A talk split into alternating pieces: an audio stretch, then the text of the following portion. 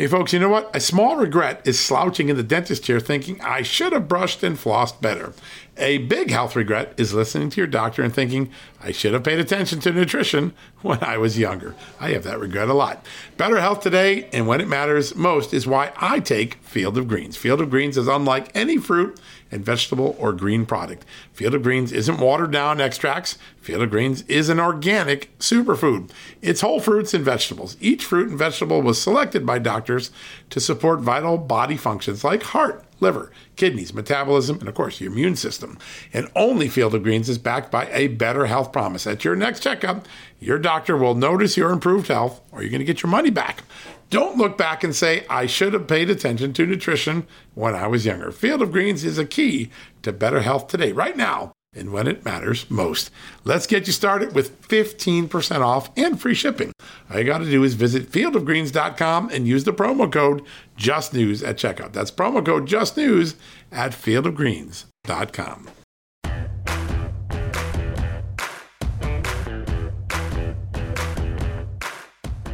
Hello, America, and welcome to a new edition of John Solomon Reports, the podcast from Just the News, where today in Washington on justthenews.com, there is lots of breaking news, and I've got somebody special to break it all down for us. The amazing news editor for Just the News, Joe Weber, joins us. Joe, welcome to the show. Thanks for having me, John. There is a lot going on today. And so let's start with the big game of chicken on Capitol Hill. It looks like, uh, if I'm reading this correctly, uh, that um, Nancy Pelosi is going to keep lawmakers in until they get a uh, another COVID relief package, which means no one can go campaign for reelection. Uh, tell us the dynamic that's playing out there. Well, that's the marker that she's thrown down. She said yesterday that uh, no one's going to leave, and um, this is a uh, a big.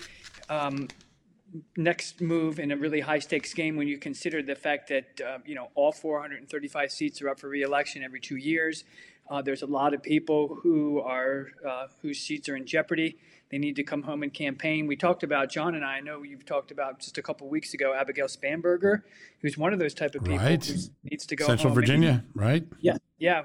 And so you know those seats, she needs people need to campaign. So I don't know what if this is going to move the needle. Um, this has been going on back and forth, as you know. The House Democrats had a bill in May uh, for coronavirus relief package. Right uh, about 2.3 million.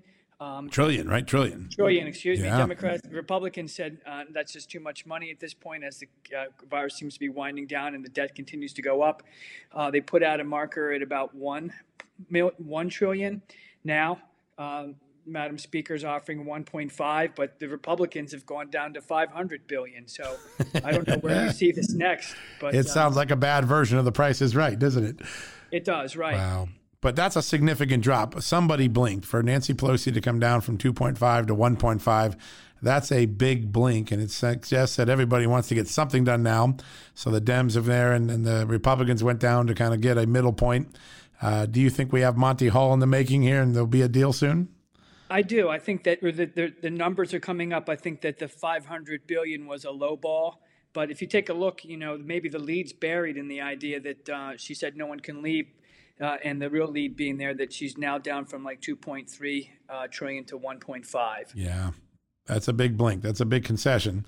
So uh, that what that tells you probably is that the 30 Democrats in those Trump districts know they got to get back on the trail, and uh, they're begging to get something done. They uh, need to get home to their home district. Yes. Yeah, they got to bring home the bacon in the final few weeks of that election. So uh, well, I know you're going to do a great job. Your team is fantastic. It's the reason why we have such great breaking news every day at Just the News. So I know we're going to stay on top of this.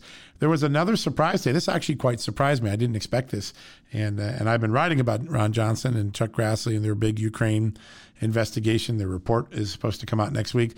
They got subpoenas today. Apparently, three dozen more subpoenas uh, uh, focused on big witnesses. What do we know about that? Yes, indeed. This is the Senate Homeland Security and Government Affairs uh, Committee and they're investigating whether and the, the extent of the uh, which the Obama administration officials played in the Russia-Trump uh, collusion right. investigation. And they issued nearly three dozen of them. This includes not only depositions but subpoenas. Uh, they're serious and they want to get this um, this wrapped up. I wouldn't be surprised if we saw some come out uh, before November. Yeah. And um, and on another interesting front, there they decided not to issue a subpoena to U.S. Ambassador uh, Slovakia, Bridget Brink, as part of the members' separate probe into the overseas business dealings of Hunter Biden. Interesting. Yeah, he's the son of uh, Democratic presidential nominee Joe Biden. And you have done a lot of reporting on that. Yep. And uh, I have a little tip for people. If they go to justthenews.com tomorrow morning, Thursday morning, I'll have some new reporting. It may be one of the most important and big stories, uh, the big reveals of uh, that of what we've learned about Hunter Biden. I'll give you a little hint. It involves the Treasury Department and some heartburn about some money flowing into Hunter Biden's business accounts. More on that tomorrow morning. Tune, tune in. Uh, Joe will be editing and getting that up on the site tomorrow. We're so lucky to have him as as our, our chief of breaking news. He's he's one of the best in the profession.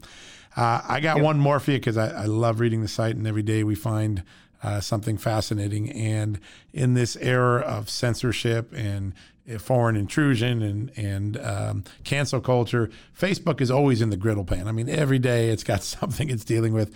But we have a fantastic story today. I, I don't know if we should call her a whistleblower, but a now departed uh, Facebook employee, an engineer who worked on interference issues in terms of uh, fraud and, and, misinformation and disinformation, had a uh, some very strong parting words about the ability of her her former employer, Facebook, to stay on top of all of the bad conduct in the social media space.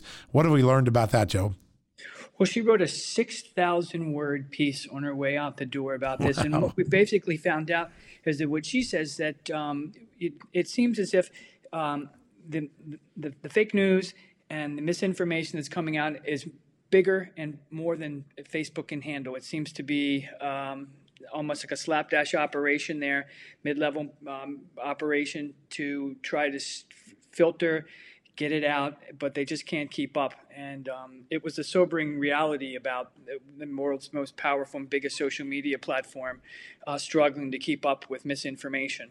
Yeah, it seems to me that um, the debate that's going to follow from this, and you know, when I read it, I, I, sort of felt like she was claiming we were we were using a droplet to fight a um, a forest fire, it seems as though um, the debate's going to be well, Facebook has billions and billions of dollars. Why can't they just hire more people?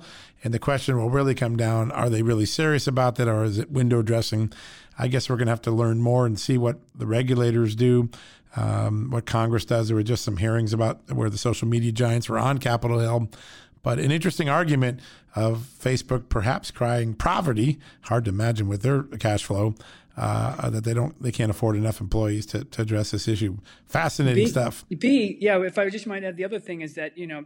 Uh, these guys claim to be, you know, um, Silicon Valley, the smartest guys in the world, uh, and so you would obviously think that they could figure out some algorithms or how to redeploy the sources, resources that they have uh, to get a grip on this. So it, it does speak to, you know, the, maybe the sincerity of their desires. Yeah, I think we're going to see a lot of debate about that. It was interesting to have an insider call them out. Uh, nothing like someone who knows what's really going on in the sausage factory every day to tell you what's going on. Um, albeit, you know, a disgruntled former employee, obviously, but uh, an interesting warning sign. And uh, and uh, I think we're going to hear a lot more on this front.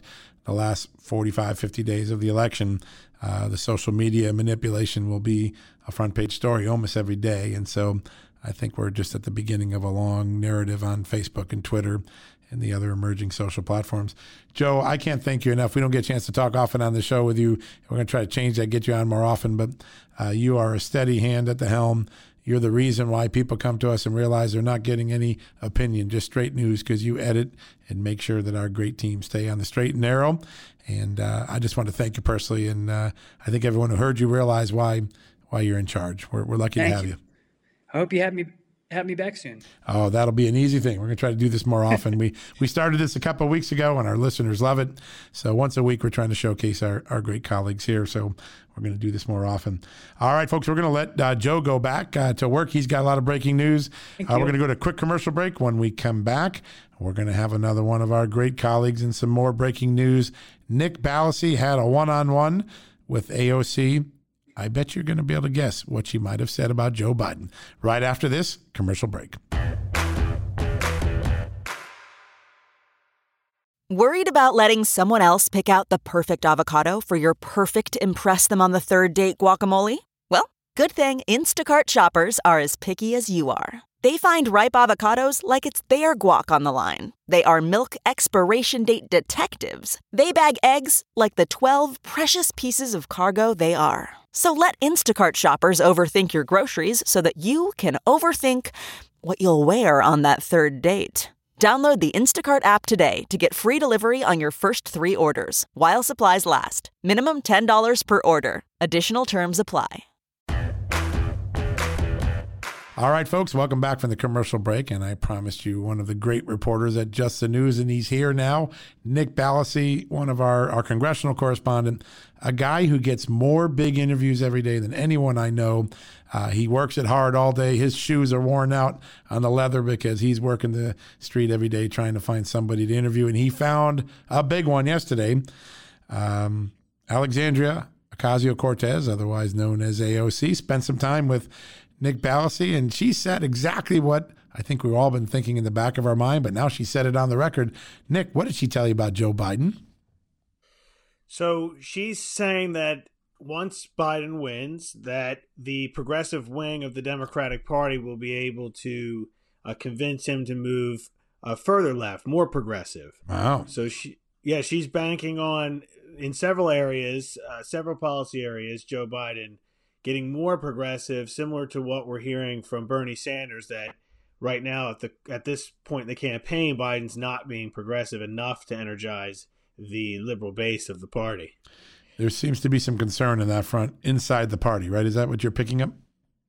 Yeah, I think so. I mean, they they want the base to be energized, especially when we've got the pandemic and the Biden campaign isn't really knocking on doors, and there's not much of a grassroots effort going on uh, because of the pandemic. So they're concerned that the liberal base is not going to be as energized for for Biden, who over the course of his career, you know, he's been pretty moderate, but right.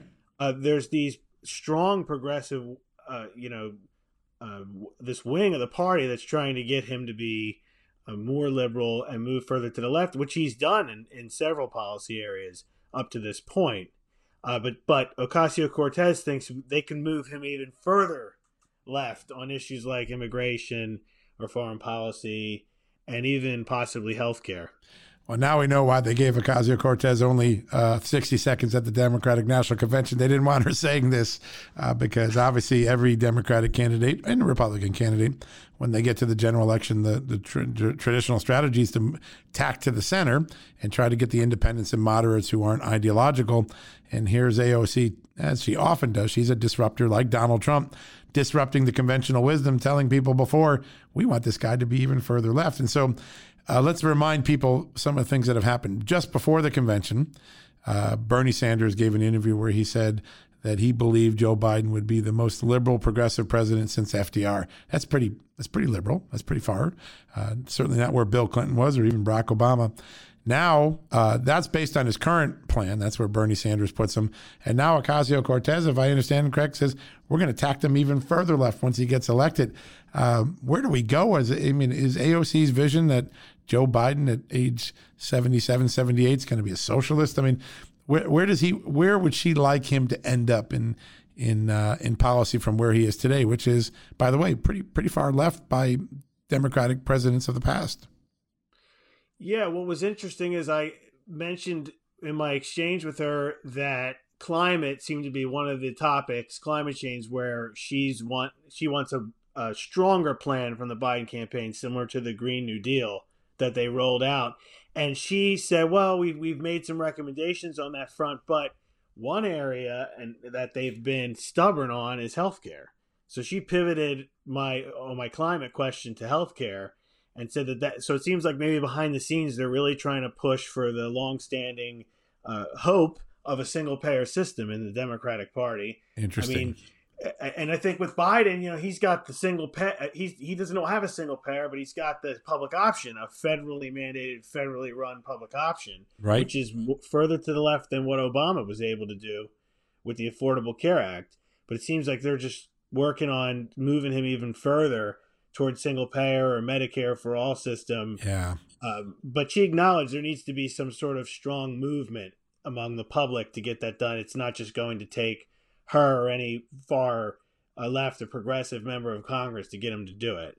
it has to be you know coming from the public as well. Fascinating, and and then on climate change, I mean, uh, Biden already has a plan to phase out fossil fuels. Uh, Ocasio Cortez, I think, wants it done in the next ten years or twelve years. I forget the exact timetable she has, but uh, you know, the when we say moving left, I think you said it right. Biden's already to the left of where Obama ran in 08 and 12. You're talking about things like Medicare for all, uh, a complete ban on on uh, fracking, and, and which is something that Ocasio Cortez has been arguing for. Um, pretty pretty interesting pressure, and it kind of shows the the delicate balancing act that Joe Biden has, right? Which is he's a moderate by career. He's the head of a party that's perhaps as far left as it's ever been, and as a party in general. And the rebel wing, the, the Bernie Sanders AOC wing, which is really lights up the base, wants him to go even further. Um, what a what a dynamic to watch in the last forty plus days of the election. For sure, for sure. There's more to come. I mean, uh, already he's gone further left on on many issues like a fifteen dollar minimum wage. Right. He's talked about uh, the two years of uh, free community college, which was one of the things Bernie supported for a long time, and so and reparations. He supports a study, a federal right. study, on the issue of uh, reparations for the descendants of um, African American slaves, which is something you hear from the progressive wing of the Democratic Party. Sure. And so, is healthcare the next one? We'll see. Will he bend on that one? I mean, the public option, a federally run one that doesn't even involve the insurance companies, uh, would be uh, further to the left of Obama. We'll see if he actually goes along with the uh, strong forces that want single payer uh, in their in his party. Yeah, well, these are the important issues that Americans have to sort through before election day, and you've done a great job. Great interview. It's fun. It's right on the Capitol steps. It's got a great visual. Uh, it's classic AOC. Great interview. She was gracious. You asked a great important question, and um, if you haven't had a chance to check this out, folks, go to justthenews.com. Check out all of Nick Ballasy's great work. He's one of our best, and uh, we're so proud of the big interviews he gets every day. You kind of had a boring week this week, right? Only Jon Stewart and and um, Ocasio Cortez. I, someone else from Hollywood too, right? Weren't you talking about Magic Johnson, right? Yeah, Magic Johnson. He did that uh, event with the um, Congressional Black Caucus for their legislative conference, and he talked about uh, how he still gets worried when he sees a police car. They were talking about police reform, and uh, it was interesting though his message to parents uh, during the discussion yeah. with Maxine Waters. She was saying, "What's your message to parents who may be concerned?" He has sons. What's your message? And he was just saying, "Now's not a time to be a tough guy with the police." Uh, and you should just follow instructions and not, you know, say you're going to take somebody down and be aggressive, which I thought was an interesting take yeah. on. Listen, he's a smart guy, and um, he was one of the great point guards in, in all of NBA history. Um, he he knows a good move and a bad move, and uh, it seems like that was pretty sage advice. That's advice that I think a lot of people, regardless of political stripe, might agree with. Though they have a lot of people haven't said it recently. Coming from his lips, it's pretty influential. So. Um, sure. Great, great interviews. These are great stuff that you do every day. I got about 90 seconds left. I want to ask you two things. It looks like Nancy Pelosi blinked today, came down on the demand that they have to do a 2.3 trillion uh, or bust uh, coronavirus package. He's down at 1.5 trillion. Re- remarkably, the Republicans went down too. I guess it's a game of how low can we go now. But um, Joe Weber just talked about this in the earlier segment. Do you hmm. see with all this movement and blinking going on that they're trying to get to a deal? And what's the pressure that makes them get a deal done soon? Yeah, I think they're working toward a deal. I think there is public pressure. People still want some sort of action because we're not fully out of the pandemic yet. And I think both parties are feeling it. And maybe when they were back at in their home districts uh, recently, at least the House was, they were uh, hearing it maybe from yeah. constituents. Good they point. were doing some virtual events, and constituents have been expressing a concern about it. And even on the calls with Biden, he's been doing these virtual calls. Right. Not accessible to the media, though. Uh, he doesn't really take any questions, yeah, but he hears a lot from constituents, uh, from people around the country in the Democratic Party, and there's pressure to get it done. So we'll see if they can come to some sort of agreement. The the negotiations with the White House pretty much stalled completely, but there's been a little bit of back and forth between uh, the congressional leaders. Uh, so it looks like something could happen. Uh, yeah. But but the state and local aid that's a big that's the big staking point, point right? Yeah, that's a, that they wanted a trillion uh, for that in the Heroes Act that was passed in May. The Democrats passed it in the House. Wow. And uh, the Republicans haven't gone for it in the Senate. And the bill that they put up recently didn't have that at all, the state and local aid. Wow. Uh, and then the smaller unemployment, they had the $300 Right. federal added, a supercharged unemployment Right. benefit lower than the 600 that we've seen uh, during the pandemic with the CARES Act. Right. There's another sticking point that I think they're going to have to come to some sort of agreement if they want to get that full package. But as you know, John, in D.C., they don't really do these smaller things. I mean, they could have done the th- one that the Senate put up and said, "All right, we'll deal with the, you know, the next issue Right. in a separate package." They want they want to go all for it. Yeah. big- Go big or go home. And of course, a lot of them want to go home because they got to start campaigning. The election's only 40 plus days away. Is there anything beyond coronavirus? Just real quickly, anything out beyond coronavirus that uh, lawmakers need to tackle before they head home for their traditional election break? Well, they have uh, more work to be done on appropriations because they got to keep the government funded, Right. Uh, because they don't pass these annual They budgets don't. anymore. Those kicking that annual can down budgets the are road. Gone. They do the continuing resolutions. They've got that, and then and I think also we may actually see some action on this bill that Jon Stewart was on Capitol Hill supporting with Gillibrand, which Right. it's a complex legislation, but a summary of it is just that uh, burn pits in Iraq, other areas, and other countries where our service members are, uh, they're inhaling these toxins. Yeah. And then when they are out of service and they get diseases or they get cancer, they get an illness, they're not able to claim it uh, and get benefits from the VA unless they can prove with hard evidence that Right. it was directly related to their service. Jon Stewart and these lawmakers are trying to change that and let them It's the new Agent Orange. It's the the, it's the modern day Agent Orange concern. And uh, uh, God bless Jon Stewart for trying to bring uh, attention to that. This is a man who, as you know, was a big war critic, but he's become, over the last few years through his work at the USO, his eyes have opened to how amazing our military men and women are. And he's become a, a big champion of their medical needs. Nick, you are amazing. Uh, we are so grateful your work, your great video interviews, your great analysis on television. Uh, and I think people get a good sense of why you're such an integral part of our news team just from, from hearing you talk today. We're going to have you back on soon. I know you got to get back and find out what those rascals on Capitol Hill have planned next. Absolutely. Thanks for having me. Thanks, Nick. Have a good day. We'll talk to you soon. All right, folks, we're going to go to a quick commercial break. When we come back, one more Daniel Payne, one of our great enterprise reporters from Just the News, joining us next after these commercial messages. Getting the smile and confidence you've been dreaming about, all from the comfort of your home, isn't a total mystery with Byte Clear Aligners. Just don't be surprised if all your friends start asking, What's your secret? Begin by ordering your at home impression kit today for only $14.95. Byte Clear liners are doctor directed and delivered to your door. Treatment costs thousands less than braces, plus, they offer flexible financing, accept eligible insurance, and you can pay with your HSA FSA.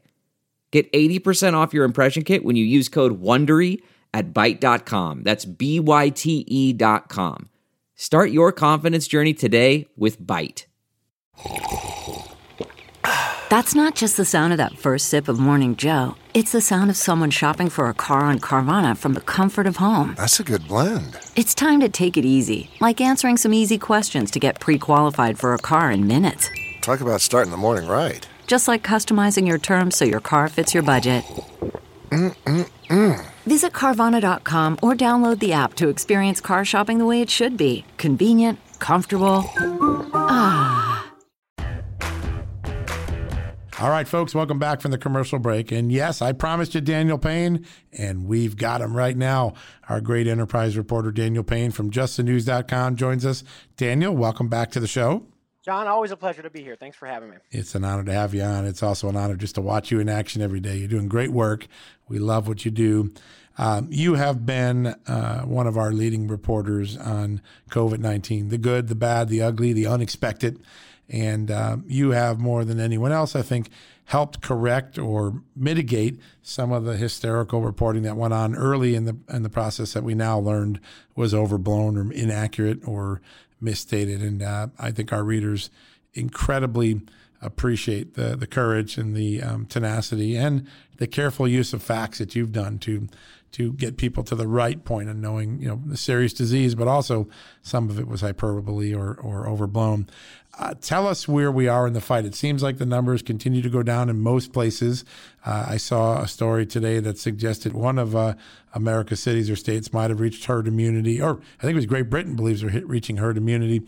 But um, we're still seeing a downward trend generally across the United States. A hotspot here, hotspot there. Uh, what's the state of play on the numbers, and what will play out between now and election day?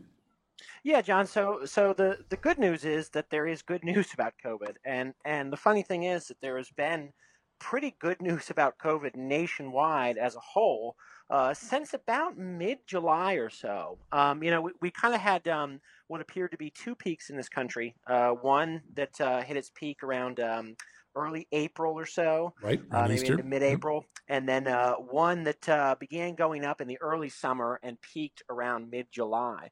Um, the funny thing is that you, you don't hear uh, a lot about that. Um, people really seem to be uh, uh, convinced, in large part, that numbers are, are increasing, that we're getting you know new daily case highs every day, um, that deaths are going up or that they're you know catastrophically high.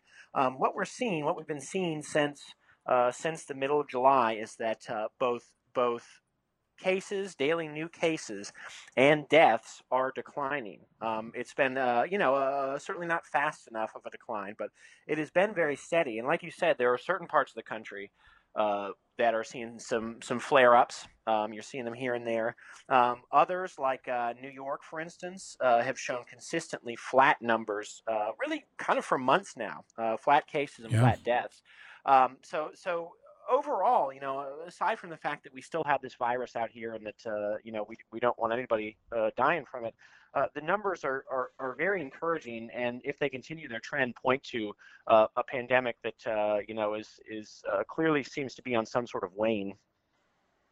Yeah, no, I think that's right. And you've been on top of these numbers. Uh, you and Johns Hopkins are in a race to get to the right numbers every day, and uh, we're so grateful of that. Um, that acuity and that that dedication to the numbers. And you know, it's always important to keep how serious this disease is, but it's also important to give an honest portrait of the numbers. And I think you've done that time and again. And I see so many readers uh, at Just News send us an email thanking us for your work and for your diligence and your neutral tone. You're not alarmist, you're realist. You, you give facts and you don't try to yank anyone's opinion. And I think that's important.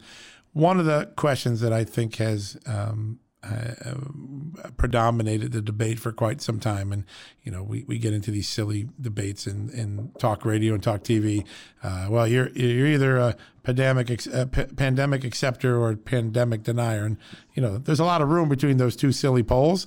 And, and some of it is just understanding – you know, early on, fog of war, uh, we right. have one view of the virus, and then as we go on, we learn things about you know new tests, new procedures. We, we, we were against masks and we were for masks. That was a big switch. We were right. still letting people go on uh, cruises and sending sick people with COVID to nursing homes. We found out both of those were bad ideas.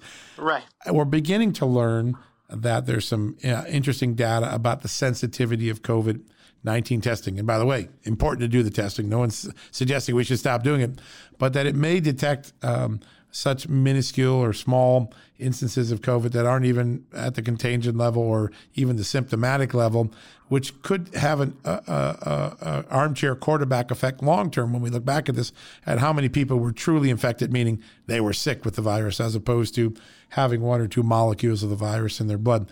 What have you been working on? A couple of state data sets and uh, one particular test. Can you give us a? I know you're going to break this tomorrow morning. Can you give our listeners a little skinny early about what you're what you're finding? Yeah, I mean, we're we're we're, we're finding a, a growing body of research that that points to the conclusion that that these tests, which uh, you know medical authorities and state governments and, and, average Americans have, have kind of relied on for months and months now, uh, may in fact be uh, uh picking up uh, mere fragments of the disease, um, you know, particles, little strands of DNA. Right. Um, what that indicates is that you know the, the, the, protocol going in the U.S. for so long now, that sort of the, the, the, the dominant public health policy is that if you get a positive return on a COVID test, uh, you got to quarantine. Uh, right. You got to quarantine for you know anywhere from you know two weeks to longer everybody that you've come into contact with over the last week has to be contacted. They have to possibly quarantine. Basically, there's kind of this ripple effect from any one uh, positive result that could end up impacting so many people's lives. Right. And what what some sort of preliminary but but very compelling research indicates is that these machines have been set to to to sort of amplify this virus to a level that if you just take a tiny sample of it and put it through one of these tests, it's going to detect it even if it's it's kind of clinically innocuous and and uh, very likely not uh, uh, worthy of concern. So. Uh, th- there's this sort of growing chorus of voices that that that uh, you know isn't downplaying the importance of tests, but is saying that we need to look at them with a much more sensitive and discerning eye to determine who is actually sick and who is actually just carrying a few shards of the virus that don't actually mean anything. So that's a huge, uh, hugely important step for public policy, uh, kind of this late in the game. Yeah, no, and listen, I, I, think one of the great things that America needs to do after this, and I've talked to, we've had a lot of experts on the show. I know you've interviewed them. We got an armchair quarterback. What we learned from this, because we thought we went into this pandemic with a playbook, we didn't follow it most of the time. We've been flying by our pants, and it would be good to learn. And you know, the fact that these tents are, uh, tests are so sensitive are great. That's a good thing that they they uh, they're able to pick up um, part particular matter. But at the end of the day, when it comes to pandemics and viruses, viral load is the important determinant. If you got enough viral load that you're going to get sick, that's when we want to quarantine you and when you become contagious. But if you know you picked up a strand or a fragment or a piece of something corona related and you're not infected, uh, we'd love to be able to uh, separate the wheat from the chaff in the in the disease field. Uh, it sounds like uh, you, you're onto an important finding here, and uh, I guess tomorrow morning people will be able to go to justthenews.com and find out what's happening.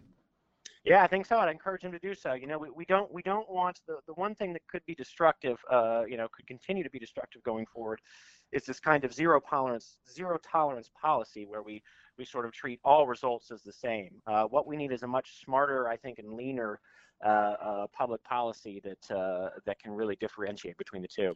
Great point, and that's why we have journalists just like you working hard to help us people help people get to that data point. We're not there to make up your minds; we're there to give you the data points so you can make up the minds. Um, and uh, Daniel Payne, you've done that so well. We're so glad that you're uh, an important member of our team. So we'll have you back on the show soon, and uh, thank you for all of your great reporting. John, John, thanks for having me. Always a pleasure. It's a pleasure having you on too. All right, folks, that wraps up this special edition of uh, John Solomon Reports, the podcast from Just the News. We had so much fun. We had so many good stories breaking on the site. We thought we'd let you hear directly from the great reporters on the front lines of the news unfolding today. We'll be back tomorrow with our regularly scheduled program. I can tell you who's going to be on. Sarah Huckabee Sanders, yes, the woman that stood at the White House press podium and took all that abuse for years. She's got some uh, pretty powerful things to say about the state of media, the state of politics, the state of the election, and what it's like uh, to work for Donald Trump, the inside look, and her brand new book. Uh, all uh, in tomorrow's podcast. So be sure to come back and join us tomorrow. In the meantime, when you want to see great the great work of Daniel and Joe and uh, all the other great reporters we have, Nick and Christine and Carrie, drop over to justthenews.com and get a quick news fix. You won't be disappointed. Lots of breaking news and enterprise all day long. We thank you for your support. We wish you a good day. We'll be back Thursday with another edition.